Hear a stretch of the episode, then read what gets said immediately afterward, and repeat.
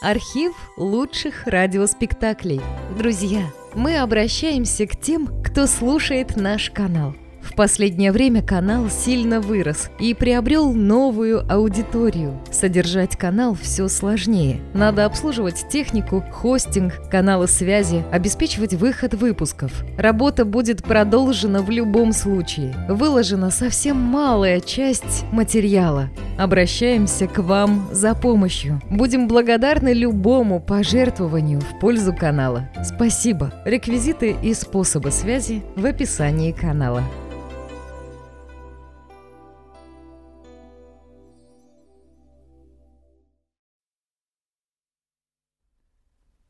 Вы читали рассказы американского писателя о Генри? Если не читали, не беда, потому что, начав читать один рассказ, вам захочется прочитать еще один и еще, и рано или поздно вы узнаете этого замечательного писателя и обязательно представите его в виде такого бесшабашного, улыбающегося джентльмена, сидящего в уютной комнате в кружке друзей и рассказывающего свои забавные истории. И наверняка ошибетесь, представив его таким. О Генри не любил называть свое настоящее имя Вильям Сидней Портер. Он избегал фоторепортеров и почти не встречался с собратьями по Перу. О себе он рассказывал скупо и неохотно. У него были личные причины таиться от людей. Вот как это было. Арестант номер 34627, сказал начальник тюрьмы города Колумбус в штате Огайо, обращаясь к фигуре, облаченной в полосатую тюремную одежду. Я обнаружил в вашем темном прошлом тот непреложный факт, что в промежуток между рождением и совершением растраты вы служили в аптеке вашего дяди Эску Лапа. На основании этого вам вверяется должность тюремного Гиппократа. Эта речь имела своим последствием то, что поверх шкуры зебры был надет белый халат. Лекарства в тюремной аптеке напоминали ему о его юности в маленьком городке Гринсборо в Северной Каролине, где он родился в 1862 году, в семье доктора и был воспитан теткой, так как мать рано умерла. Взвешивая порции лекарств для порошков, взбалтывая микстуру в бутылочках, номер 34627 вспоминал далекие времена – когда он был веселым и проводил время у дяди, соперничая в остроумии с членами аптекарского клуба. Вспомнил, как любовь к шуткам побудила его незадолго перед бегством издавать юмористическую газету, в которой он печатал свои рассказы, юморески, веселившие обитателей города. «Рождественский подарок свистуна Дика», так назывался первый его рассказ – он был напечатан в рождественском номере журнала «Маккрюс» в 1899 году. Автор, оставшийся неизвестным редакции, получил гонорар. Арестант, написавший рассказ, подписал его именем О. Генри. Это было первое имя, пришедшее ему в голову, и он не заботился о выборе псевдонима, ибо не рассчитывал не только на бессмертие, но даже на прижизненную славу но в карманах судьбы много сюрпризов. Читатели заметили автора со скромным именем О. Генри. Таинственный О. Генри, присылавший в редакции свои рассказы через третьих лиц, заинтересовал издательский мир. Но автор не показывался. Лишь через два года он приехал в Нью-Йорк, и один из журналов предложил ему договор – писать каждую неделю рассказ. Номер 34627 перестал существовать. Появился писатель О. Генри. Литературное наследие его содержит 273 новеллы и один роман. Сегодня вы услышите в нашей передаче всего три новеллы. Thank you.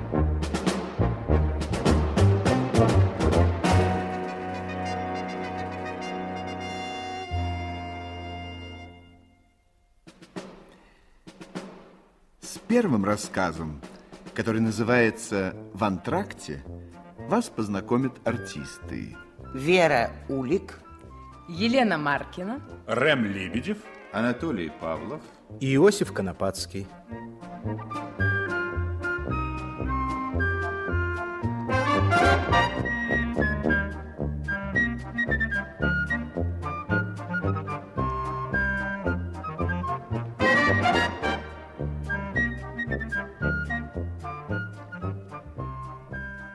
Майская луна ярко освещала частный пансион миссис Мерфи.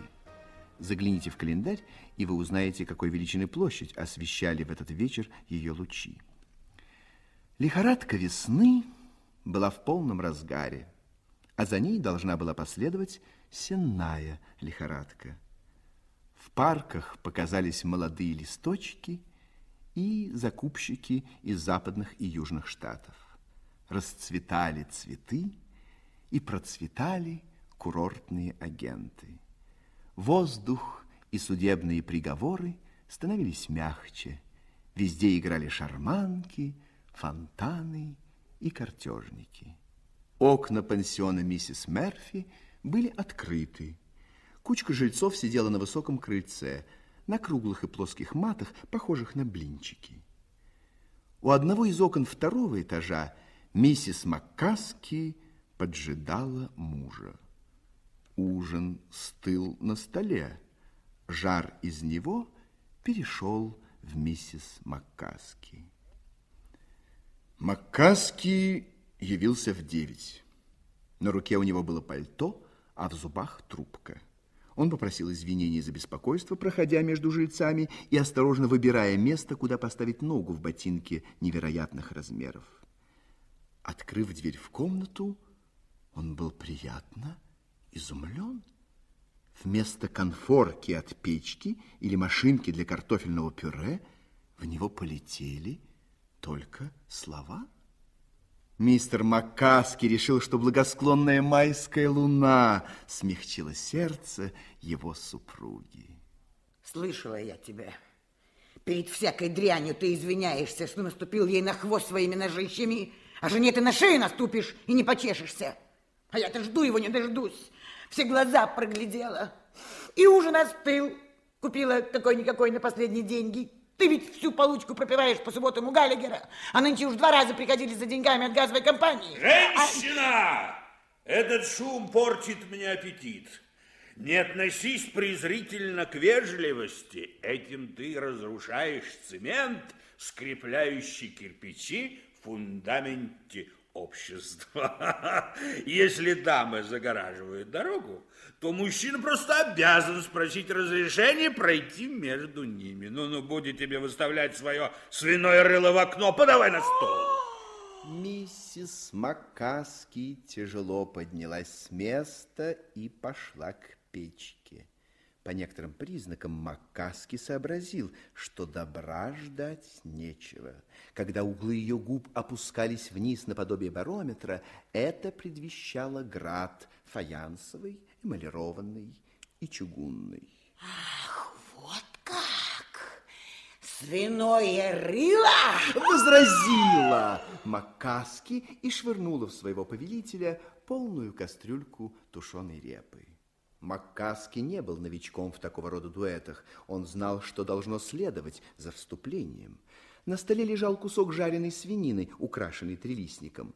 Этим он и ответил, получив отпор в виде хлебного пудинга в глиняной миске. Кусок швейцарского сыра, метко пущенный мужем, подбил глаз миссис Маккаски. Она нацелилась в мужа кофейником, полным горячей, черной, не лишенной аромата жидкости, Этим и заканчивалось меню, а следовательно и битва. Макаски торжествующе швырнул умывальную чашку в голову своей супруги-противницы. Миссис Макаски увернулась вовремя. Она схватила утюг, надеясь его помощью успешно закончить эту гастрономическую дуэль.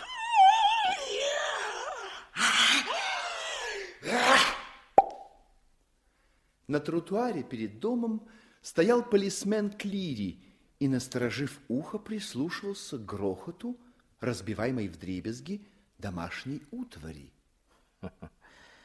Опять этот Джон Маккаски со своей хозяйкой. Пойти, что ли, разнять их? Не, не пойду. Люди они семейные, развлечений у них мало. Эх, да небось скоро и кончат. Не занимать же для этого тарелки у соседей.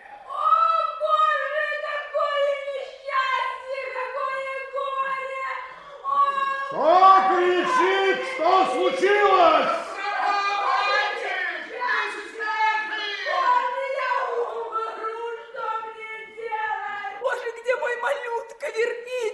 Моего ну, мальчика! Я, где мой мальчик? Я обыщу весь город, боги, весь где город мой мальчик? Ступай, Людовик, ступай! Да, да. Кто может смотреть равнодушно на горе матери и не бежит к ней на помощь? Да. У того каменное сердце. Да, да, да, да, да, да. Людовик, дай, да, да, дай мне центов 30 или лучше 60, милочка. Ну, заблудившиеся дети иногда уходят очень далеко. Может, мне понадобится на трамвае. О, где мой? Ради Господа Бога, где мой сыночек? Когда? Когда вы его видели в последний раз? О, может быть, вчера, а может быть, четыре часа тому назад, я не припомню. Только пропал он, пропал он, мой сыночек Майк. Нынче утром он играл на тротуаре, а может быть, это было в среду. Столько дела, что где ж мне припомнить, когда это было, я весь дом обыскала, от чердака до погреба. Нет, как нет. Все, пропал. Он пропал, да и только. О, ради Господа Бога! На втором этаже мистер и миссис Маккаски подошли к окну перевести дух. Согнутым пальцем мистер Маккаски счищал тушеную репу с жилетки, а его супруга вытирала глаз, заслезившийся от соленой свинины. Услышав крики внизу, они высунули головы в окно. Джон! Маленький Майк пропал. Такой шалун, настоящий ангелочек. Да-да, мальчишка куда девался. А, Ай, какое несчастье, прям беда. Да, дети вот другое дело. Вот если бы, вот если бы баба пропала, я бы ни слова не сказал. Без них куда спокойнее. Джон пропал сыночек миссис Мерфи. Город такой большой, но долго ли маленькому мальчику заблудиться? Ах, шесть годочков ему было, Джон. И нашему сынку было бы столько же, как бы он родился шесть лет тому назад. Да ведь он же не родился. А если бы родился, какое бы у нас несчастье и горе было бы нынче вечером, ты подумай. Наш маленький Филан неизвестно где. Может, заблудился, может, украли. Да ну глупости ты несешь. Назвали бы его Пат в честь моего старика. Врешь! Мой брат стоил сотни таких, как твои вшивые маккаски. В честь него мы и назвали бы мальчика Джон. Прости, я погорячилась. Да, пудинг был горячий, это верно. А репа еще горячее, а кофе так, ну, прям кипяток. Можно сказать, горячий ужин, а? Правда твоя. Ой, Джон, ты послушай, как убивается бедная миссис Мерфи. Ведь это просто ужас. Такому крошке заблудиться в таком большом городе. О, если бы это был наш маленький Филан, у меня бы сердце разорвалось. Да ну глупость, конечно, но я бы и сам убивался, если бы нашего, если бы нашего пата украли или еще что-нибудь с ним случилось.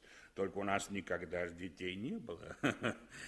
Я с тобой бываю груб, не ласков, Джуди. Ты уж не попомни зла.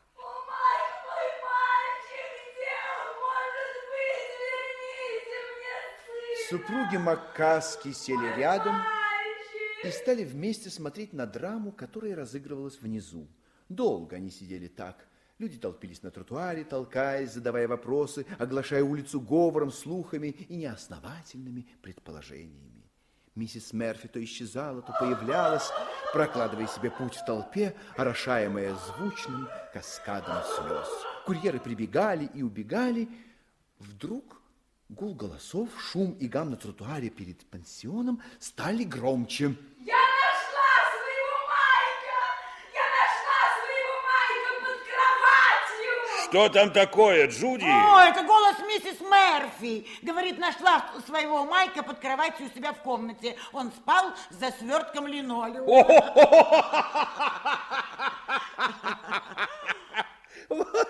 Вот тебе твой Филон, а?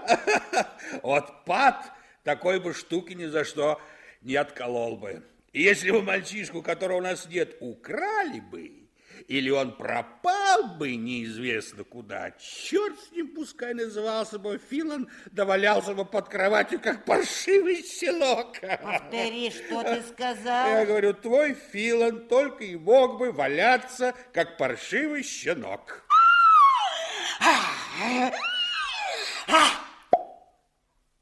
Полисмен Клири появился из-за угла, как только толпа рассеялась.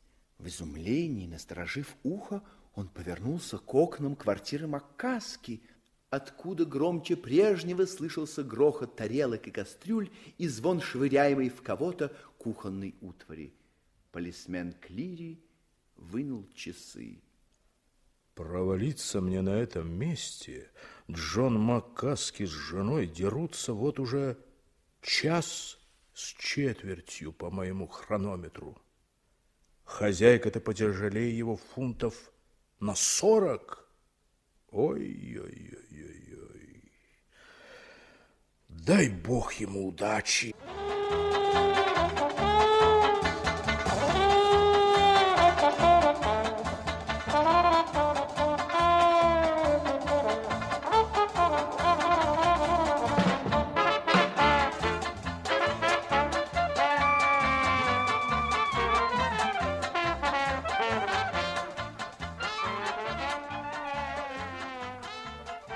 Второй рассказ «Коловращение жизни».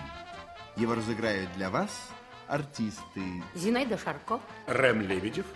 Всеволод Кузнецов.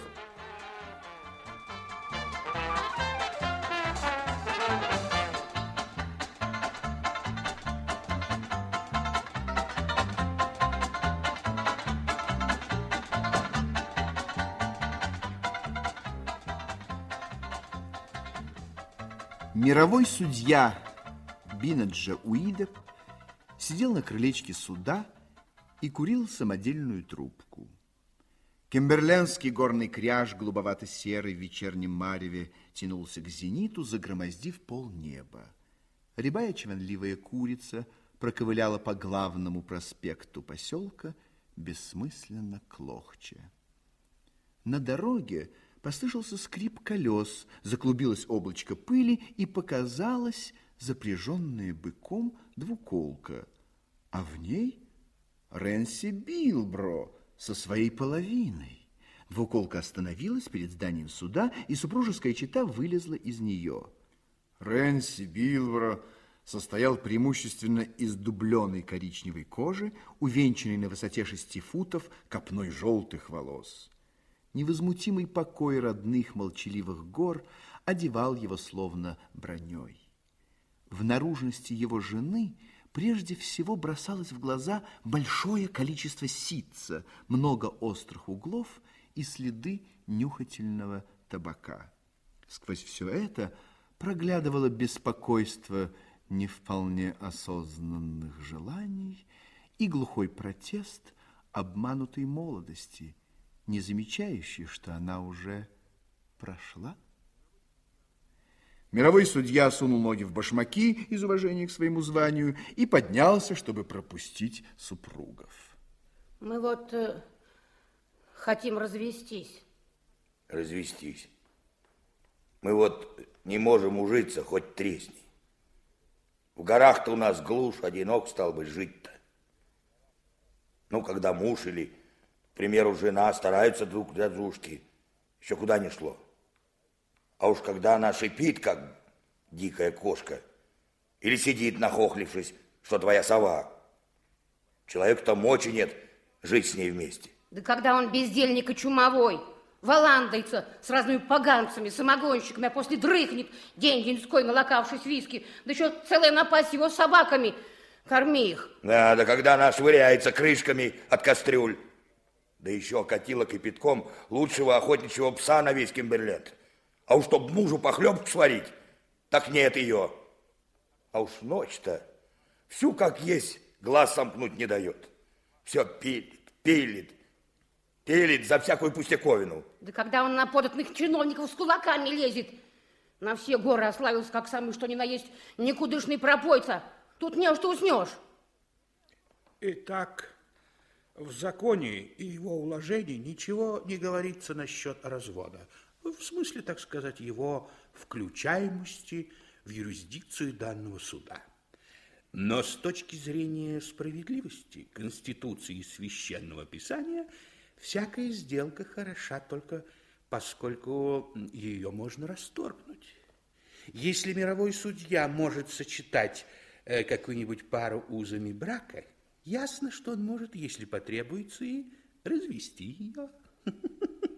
Наш суд вынесет решение о разводе и позволит себе надеяться, что Верховный суд оставит это решение в силе. Вот вам пятидолларовая бумажка. Продал медвежью шкуру и трех лисиц. Это все наши денежки. Больше нету. Установленная судом плата за развод равняется пяти долларам. Э, вот вам приговор.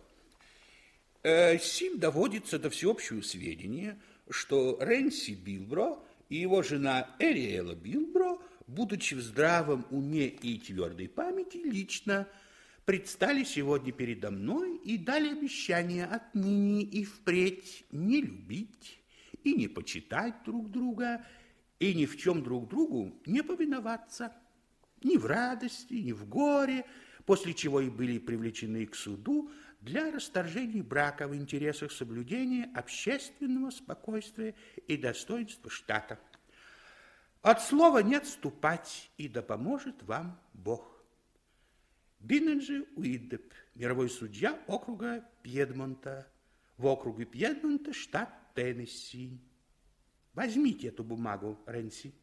Судья, ты погоди-ка давать ему эту бумагу. Так не все ладно будет.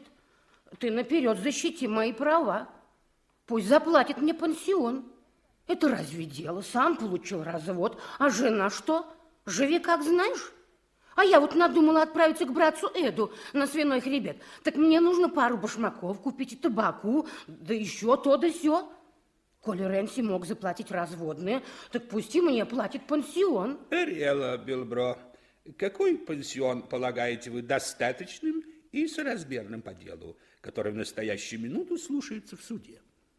Я полагаю, э, на башмаки и на все про все, стал быть, э, пять долларов. Это не бог весь какой пансион, но добраться это, может, и доберусь. Ну-ну-ну, названная сумма не представляется суду непомерной. Рэнси Билбро, по решению суда вам надлежит уплатить истицы пять долларов, дабы постановление о разводе могло войти в силу. А где их взять-то? Я вам выложил все, что у меня было. Ну, противном случае вы будете привлечены к ответственности за неуважение к суду. Ох, как бы вы обождали денег, может, я бы наскреб где. Кто же его знал, что она потребует пансион? Так, так, в таком случае слушание дела откладывается. Завтра вы оба должны явиться дабы выполнить постановление суда, после чего вам будет выдано на руки свидетельство о разводе. Судья Уидоп уселся на крылечке и начал расшнуровывать башмаки. Ну что ж, дядюшке Заи поедем, что ли? Да, переночуем у него. Муж влез в уколку, Эриэла забралась в нее с другой стороны. Маленький рыжий бычок, повинуясь удару веревочной вожжи, не торопясь описал полукруг и потащился куда следовало. Судья Бинеджи Уидоп выкурил свою трубку, потом достал еженедельную газету и принялся за чтение. Он читал до самых сумерек, а когда строчки стали расплываться у него перед глазами, зажег сальную свечу на столе и продолжал читать, пока не зашла луна, возвестив время ужина. Судья жил в бревенчатой хижине на склоне холма у сухого тополя. Направляясь домой, он перебрался через ручеек, проложивший себе путь в лавровых зарослях. Темная фигура выступила из-за деревьев и направила ему в грудь дуло ружья. Низко надвинутая шляпа и какой-то лоскут закрывали лицо грабителя. Давай деньги да помалкивай. Я зол как черт, и палец, видишь, так и пляшет на спуске. Пять долларов. Все, что у меня есть. Сверни бумажку и засунь ствол ружья. А, сейчас. Погоди, сейчас. Ну, ладно. Ступай теперь. На другой день маленький рыжий бычок приволок двуколку к крыльцу суда. Судья Бина Джуидоп с утра сидел обутый, так как поджидал посетителей. В его присутствии Рэнси Билбро вручил жене пятидолларовую бумажку. Судья впился в нее взглядом. Она закручивалась с концов, словно была не так давно свернута трубочкой и засунута в ствол ружья. Но Бина Джуидоп воздержался от замечаний. Мало ли чего, никакой бумажки не заказано скручиваться. Судья вручил каждому из супругов свидетельство о расторжении брака. Они в неловком молчании стояли рядом, медленно складывая полученные ими гарантии свободы. Эриэла бросила робкий, неуверенный взгляд на мужа. Ты, стал быть, домой теперь, на двуколке? Хлеб в шкафу в жестяной коробке. Сал я положила в котелок от собак подальше. Угу. Не позабудь часы-то завести на ночь. А ты, значит, братцу Эду? Да вот э, до ночи надо бы добраться. Не больно-то они там обрадуются, когда меня увидят. Да куда ж больше пойдешь? А путь-то туда знаешь какой? Пойду уж, стал быть. Надо бы, значит, нам попрощаться с тобой, Рэнси. Да ведь ты, может, и не захочешь попрощаться-то. Может, конечно, я собака, не захочу, видишь ли, прощаться. А, конечно, когда кому не втерпешь уйти, так тому, может, и не до прощания. Одиноко тебе будет нынче в старой ты хижине, а, Рэнси? А то нет, что ли? Так ведь когда кто начнет с ума сходить, да кричать насчет развода, так разве того силком удержишь? Да когда ж кто другой сам хотел развода? Видать, кто-то не больно уж хочет, чтобы кто-то остался. Да когда кто сказал, что не хочет? Да когда кто бы сказал, что хочет. Пойду-ка я к братцу Эду. Пора уж. Да. Видать, теперь никто уж не заведет наших часов. А может, мне поехать с тобой, Рэнси, на двуколке, завести тебе часы? Давай руку. Давай, помогу тебе забраться. Уж я пригляжу, чтоб собаки не донимали тебя. Скотина я был, как есть скотина. Ты уж заведи часы, Эриэла. Сердце-то у меня там осталось, Рэнси, в нашей хижине. Где ты, там и оно. Я не стану больше беситься-то. Поедем домой, Рэнси. Может, еще поспеем засветло.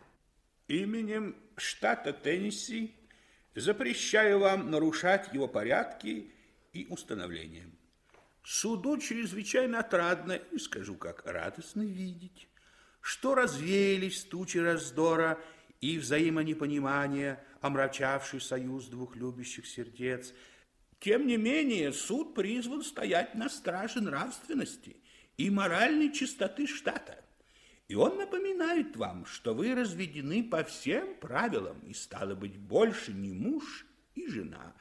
И, как не таковые, лишаетесь права пользоваться благами, кои составляют исключительную привилегию матримониального состояния.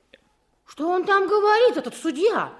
Он хочет отнять у меня Рэнси теперь, когда жизнь дала нам обоим хороший урок. Однако суд готов снять с вас неправомочие, налагаемое фактом бракоразвода, и может хоть сейчас приступить к совершению торжественного обряда бракосочетания, дабы все стало на свое место, и тяжущиеся стороны могли повернуть себя вновь в благородное и возвышенное матримониальное состояние. Плата за вышеозначенный обряд в вышеизложенном случае составит, короче говоря, 5 долларов. Вот они, 5 долларов. Возьмите. Рэнси помог жене взобраться в двуколку и сел рядом. Маленький рыжий бычок снова описал полукруг, и они, рука с рукой, покатили к себе в горы. Мировой судья Бина Джоидоп уселся на крыльце и стащил с ног башмаки. Пощупал еще раз засунутую в жилетный карман пятидолларовую бумажку, закурил свою трубку. Рябая чванливая курица проковыляла по главному проспекту поселка, бессмысленно клохча.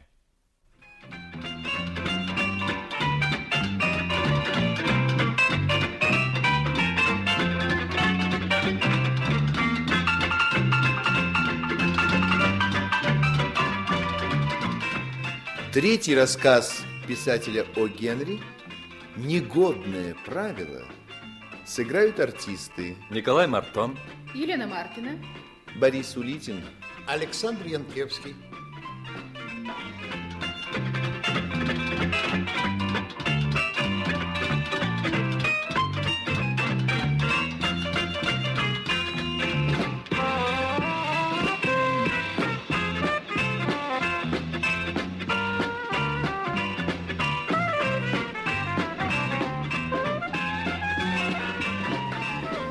Я всегда был убежден и время от времени заявлял вслух, что женщина вовсе не загадка, что мужчина способен понять, истолковать, перевести, предсказать и укротить ее. Представление о женщине, как о некоем загадочном существе, внушили доверчивому человечеству сами женщины. Прав я или нет, увидим. В те дни Палома была новым городом на южной Тихоокеанской железной дороге. В городе была новенькая бревенчатая гостиница, склад шерсти и десятка три жилых домов, а еще палатки, лошади, черная грязь и мескитовые деревья. Паломе, в сущности, еще только предстояло стать городом. Дома ее были верой, палатки надеждой, а поезд, два раза в день представлявший возможность уехать отсюда, с успехом выполнял функции милосердия. Ресторан «Париж» был расположен в самом грязном месте города, когда шел дождь, и в самом жарком, когда светило солнце. Владельцем, заведующим и главным виновником его был некий гражданин, известный под именем старика Хинкла. Семья его занимала некрашенный тесовый дом в четыре комнаты. В кухне был пристроен навес на столбах, крытый ветками чапараля. Здесь вам подавали обеды, составлявшие все парижское меню. У плиты орудовали мама Хинкл и ее помощница, которую никто никогда не видел. Папа Хинкл, наделенный огнеупорными пальцами, сам подавал дымящиеся яства. В часы пик ему помогал обслуживать посетителей молодой мексиканец. Следуя порядку, установленному на парижских банкетах, я ставлю сладкое в самом конце моего словесного меню. Айлин Хинкл. Айлин была дочерью старика Хинкла и первой красавицей, проникнувшей на территорию к югу от линии, проведенной с востока на запад. Она восседала на высоком табурете у самой двери на кухню. Обязанности ее не отличались сложностью. Обед стоил доллар. Этот доллар клался посетителям, а Айлен брала его. Она была безупречно красива. Даже из-за пределов описанной окружности приезжали в Палому мужчины в надежде получить улыбку от Айлен. И они получали ее. Один обед, одна улыбка, один доллар. Обед, улыбка, доллар. Впрочем, несмотря на все внешнее беспристрастие, Айлин как будто отличала среди всех своих поклонников трех джентльменов. Подчиняясь правилам вежливости, я упомяну о себе под конец. Первым ее обожателем был продукт под именем Брайана Джекса. Он изучил все города, он знал все искусства, все промыслы, все игры, все коммерческие дела, все профессии, виды спорта, какие только есть на земле. Он служил телеграфистом и начальником станции за 75 долларов в месяц. Каким образом молодой человек, знавший все и умевший все делать, довольствовался такой скромной должностью, этого я никогда не мог понять. Вторым моим соперником был Бет Кеннингам. Одно ранчо близ Паломы пользовалось его услугами, чтобы удерживать непокорный скот в границах порядка и приличий. Из всех ковбоев, которых я когда-либо видел в натуре, один только Бет был похож на театрального ковбоя. Он носил классическое сомбреро, кожаные гетры выше колен и платок на шее, завязанный сзади. Во всей стране вязкой черной грязи вы не нашли бы более уютной гостиной, чем в домике у Хинклов. Она была полна плетеных качалок, вязаных салфеток собственной работы, альбомов и расположенных в ряд раковин. А в углу стояла маленькая пианино.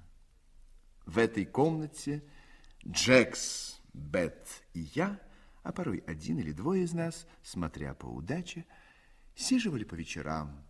Когда деловая жизнь замирала, мы приходили сюда с визитом к мисс Хинкл. Айлин была девушкой со взглядами. Ей хотелось устроить у себя нечто вроде салона, единственного во всей Паломе. Не правда ли, Шекспир был великий писатель? Спрашивала она, ее хорошенькие бровки мило поднимались. Айлен была также того мнения, что Бостон более культурный город, чем Чикаго, что в Лондоне, по-видимому, часто бывают туманы, и что в Калифорнии должно быть очень хорошо весной. У нее было еще множество взглядов, доказывающих, что она следит за всеми выдающимися течениями современной мысли. Впрочем, все эти мнения она приобрела понаслышке с чужих слов, но у Айлен были и собственные теории. Одну из них, в особенности, она постоянно нам внушала. Она ненавидела лесть. Если она когда-нибудь полюбит, уверяла она, то лишь человека, обладающего этими качествами. Мне ужасно надоело выслушивать комплименты насчет моей внешности. Я знаю, что я вовсе не красива. Я просто обыкновенная девушка, и мне хочется одного – всегда быть просто, но аккуратно одетой и помогать отцу зарабатывать себе на хлеб. Вы что-то хотите сказать, мистер Бет? Видите ли, мисс Айли, э, красота, можно сказать, еще не все. Я не хочу этим сказать, что у вас ее нет. Но меня лично всегда особенно восхищало вас отношение к папаше и мамаше. А когда девушка так внимательна к своим родителям и любит семейную жизнь, то она не нуждается в какой-нибудь особенной красоте. Благодарю вас, мистер Кеннингем. Давно уж я не слышала лучшего комплимента. Это мне куда приятнее, чем выслушивать, как восхищаются моими глазами или волосами. Я рада, что вы мне верите, когда я говорю, что не люблю лесть. Да. Теперь мы поняли, как надо действовать. Джекс вступил следующим. Это, э, э, что и говорить, мисс Айлен, не всегда побеждает красавицы. Вот вы. Разумеется, вас никто не назовет некрасивой, но это несущественно. Я видел девушек, которые э, хуже выглядели, чем вы, мисс Айлен. Но что мне нравится в вас, так это это ваша деловитость. Вы всегда поступаете умно, никогда не теряетесь, далеко пойдете. Мистер Хинкл на днях говорил мне, что вы ни разу не приняли фальшивого доллара с тех пор, как сидите в кассе. По-моему, вот такой и следует быть девушке. Вот что мне по вкусу. Благодарю вас, мистер Джекс. Если бы вы только знали, как я ценю, когда со мной искренне и когда мне не льстят. Мне так надоело, что меня называют хорошенькой. Так приятно, по-моему, иметь друзей, которые говорят тебе правду. Что-то у нас сегодня молчит мистер Гаррис. Во все века, мисс Хинкл, люди всегда преклонялись перед умом женщины больше, чем перед ее красотой. Даже если взять Клеопатру, то мы увидим, что мужчины находили больше очарования в ее государственном уме, чем в ее наружности. Еще бы. Я видела ее изображение. Ну и ничего особенного. У нее был ужасно длинный нос. Разрешите мне сказать вам, мисс Айлен, что вы напоминаете мне Клеопатру. Ну, что вы, у меня вовсе не такой длинный нос. То есть я, я имел в виду ее умственный, умственное превосходство. Благодарю вас всех. Благодарю за то, что вы со мной говорите так искренне и честно. И пусть так будет всегда. Говорите мне просто и откровенно, что вы думаете, и мы все будем наилучшими друзьями. А теперь за то, что вы так хорошо ко мне относитесь, за то, что вы поняли, как я ненавижу людей, от которых слышу одни комплименты, за все за это я вам спою. Lullaby, oh lullaby, la la был маленький воркующий голосок, вроде голубиного. Он почти заполнял гостиную, когда окна и двери были закрыты. И когда вы слушали ее рулады и трели, вам казалось, что это булькает белье, которое кипятится в чугунном котле. Подумайте, как красиво она была, если эти звуки казались нам музыкой. ла ла ри ри ри ри ри лай лай лулабай ох лулабай Когда мы уходили от Хинклов часов в десять вечера, мы обыкновенно отправлялись к Джексу на маленькую, всю из дерева выстроенную станцию. Там мы усаживались на платформе и болтали ногами, а сами старались выведать друг у друга, в какую сторону больше склоняется сердце мисс Айлен. Таков уж обычай соперников. Они вовсе не избегают друг друга и не обмениваются злобными взглядами. Нет, они сходятся, сближаются и сговариваются. Они пускают в ход дипломатическое искусство, чтобы оценить силы неприятеля. Как-то раз в Поломе появилась темная лошадка, некий молодой адвокат. Он сразу же завел себе огромную вывеску и начал чваниться. Звали его Винсент Эсвези. Стоило только взглянуть на него, и становилось ясно, что он недавно окончил юридический факультет. Его длинный сюртук, светлые полосатые брюки, черная мягкая шляпа и узкий белый галстук кричали об этом громче всякого аттестата. Разумеется, Вези нужно было ради карьеры сойтись с поломскими гражданами. Благодаря этому имели честь с ним познакомиться и мы, с Джексом и Бедом. Учение о предопределении оказалось бы совершенно дискредитированным, если бы Вези не встретился с Айлен и не стал угрожающе часто посещать гостиную Хинкла. Конкуренция эта вдохновила Беда на потоки изысканной ругани, Джекса на жаргон самого фантастического свойства, а меня вогнала в мрачную немую тоску. Ибо Вези обладал красноречием. Слова били у него из уст, как нефть из фонтана. Гиперболы, комплименты, восхваления, одобрения, вкрадчивые любезности, лесные намеки, явные панигирики. Всем этим так кишели его речи.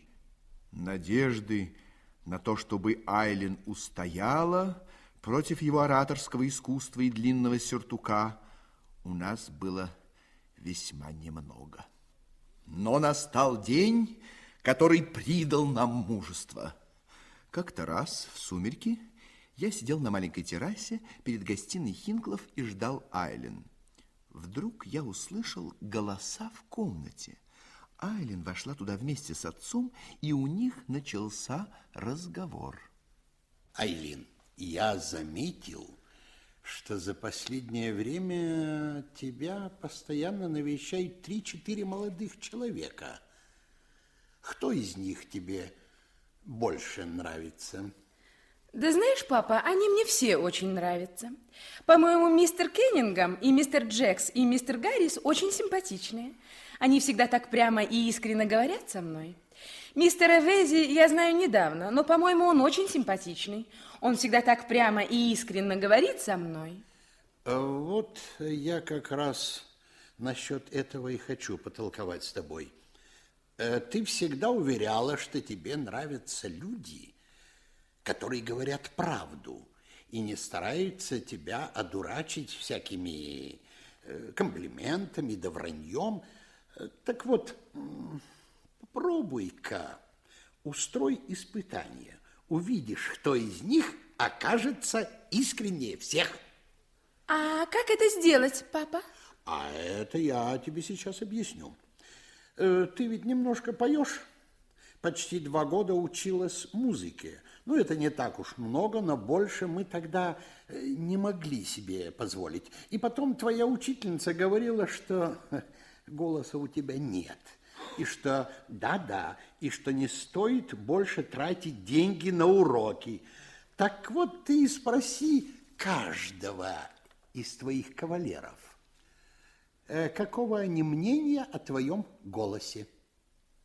Увидишь, что они тебе ответят. Тот, который решится сказать тебе правду в глаза, тот, я скажу, молодец. И с ним мне страшно связать жизнь. Как тебе нравится моя выдумка? Прекрасно, папа. Это, по-моему, хорошая мысль. И я попробую. Я ускользнул незамеченный и поспешил на станцию. Джекс сидел в телеграфной конторе и ждал, чтобы пробило восемь. В этот вечер и Бет должен был приехать в город. Когда он явился, я передал обоим слышанный разговор. Я честно поступил с моими соперниками. Так всегда следует действовать всем истинным обожателям всех Айлен.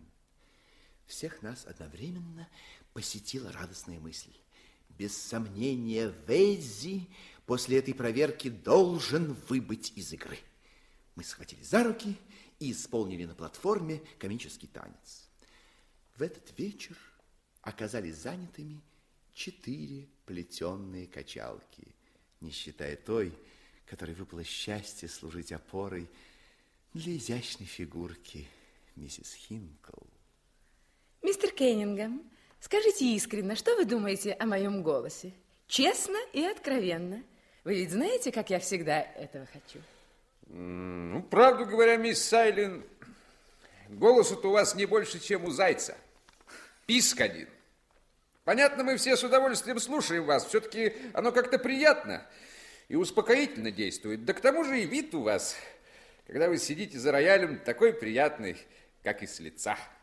Но насчет того, чтобы петь, нет, это не пение. А вы что думаете, мистер Джекс? Э, мое мнение, что вы э, не первоклассная Примадонна. Я слушал их во всех городах Соединенных Штатов и знаю, что и как они щебечут. Я вам скажу, что голос у вас э, не того. В остальном вы можете дать 100 очков вперед всем певицам столичной оперы, вместе взятым. В смысле наружности, конечно. Эти колоратурные пескуни обыкновенно похожи на расфранченных кухарок, но в рассуждении того, чтобы полоскать горло фиоритурами, это у вас не выходит. Голос-то у вас прихрамывает. А как вы считаете, мистер Гаррис? Я небольшой знаток научной музыки, но, откровенно говоря, не могу особенно похвалить голос, который вам дала природа. Про хорошую певицу обычно говорят, что она поет как птица, но птицы бывают разные. Я сказал бы, что ваш голос напоминает мне голос дрозда. Он э, горловой и не сильный, не отличается ни разнообразием, ни большим диапазоном. Но все-таки он у вас э, ну, в своем роде очень приятный. И, и я... Э, Благодарю вас, мистер Гаррис. Я знала, что могу положиться на вашу искренность и прямоту. И тут Винсент Эсвези поправил одну из своих белоснежных манжет и разразился не потоком, а целым водопадом красноречия. Память изменяет мне, поэтому я не могу подробно воспроизвести мастерской панигирик, который он посвятил этому бесценному сокровищу голосу мисс Хинкл.